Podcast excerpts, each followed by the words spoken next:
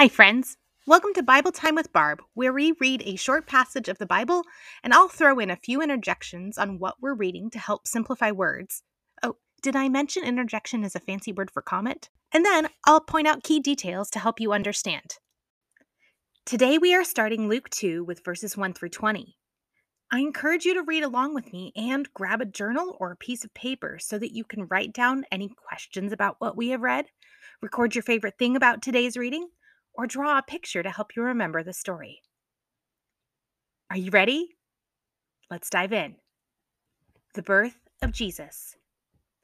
At that time, the Roman Emperor Augustus decreed that a census should be taken throughout the Roman Empire. This was the first census taken when Quirinus was governor of Syria. By the way, a census is when the government counts how many people are in each house, making sure that they have everyone's name and birth date. All return to their ancestral towns to register for this census. Ancestral is a big word for where people's grandparents were from.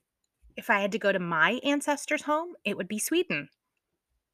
And because Joseph was a descendant of King David, yep, that's David of David and Goliath, he had to go to Bethlehem in Judea David's ancient home. He traveled there from the village of Nazareth in Galilee. These cities are about 90 miles away from each other, and that would take about 31 straight hours of walking.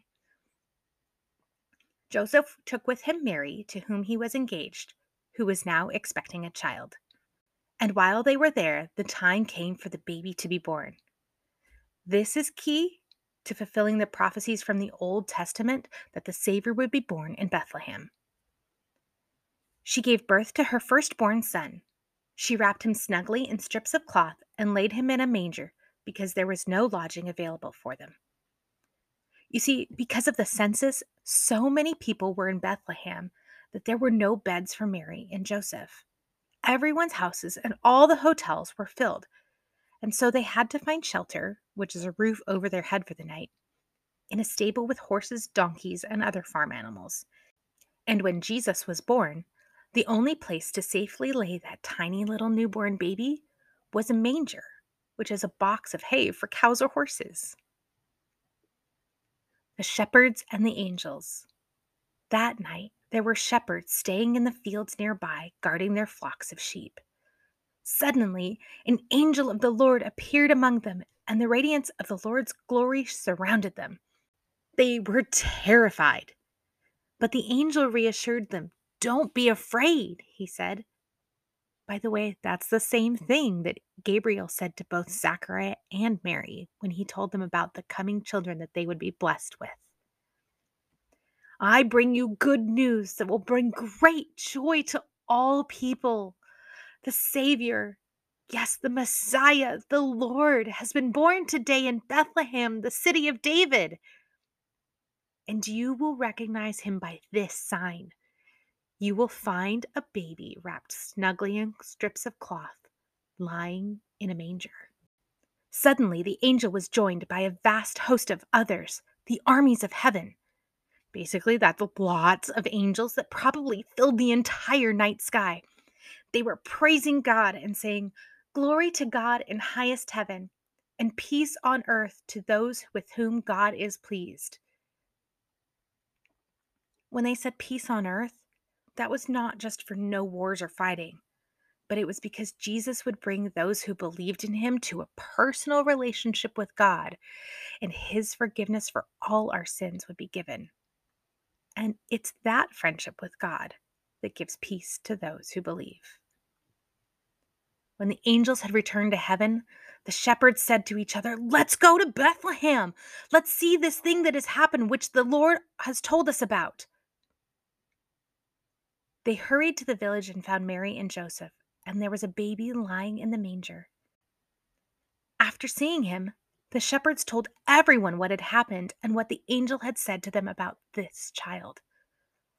All who heard the shepherd's story were astonished that means surprised or amazed. But Mary kept all these things in her heart and thought about them often. The shepherds, they went back to their flocks, glorifying and praising God for all they had heard and seen. for it was just as the angel had told them. There are so many special things about today's reading. Most of us regularly hear this story at Christmas, and it's what we call the Christmas story. Jesus, the Son of God, was sent to earth to save us from our sins. He wasn't sent as a mighty warrior or a king already grown to take over.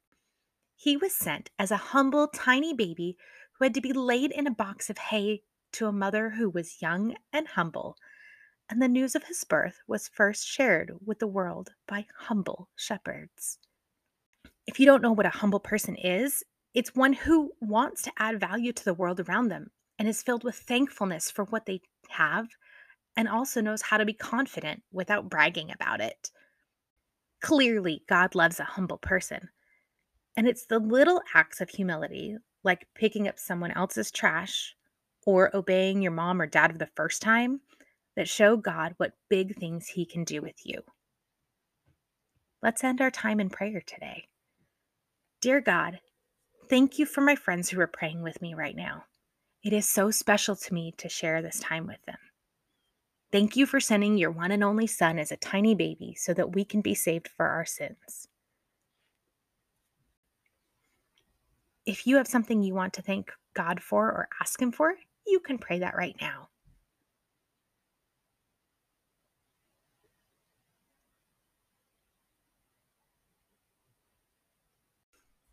God, please help us to be a light in the world to those who don't know you just like Jesus was. In his name we pray. Amen. I hope you found something that was memorable or makes you want to understand and love God in a new way. If you have questions, ask. Ask a parent, a friend, a church leader, or even Google. You can also leave me a message on Spotify or email me at BibleTimeBarb at gmail.com. See you next time.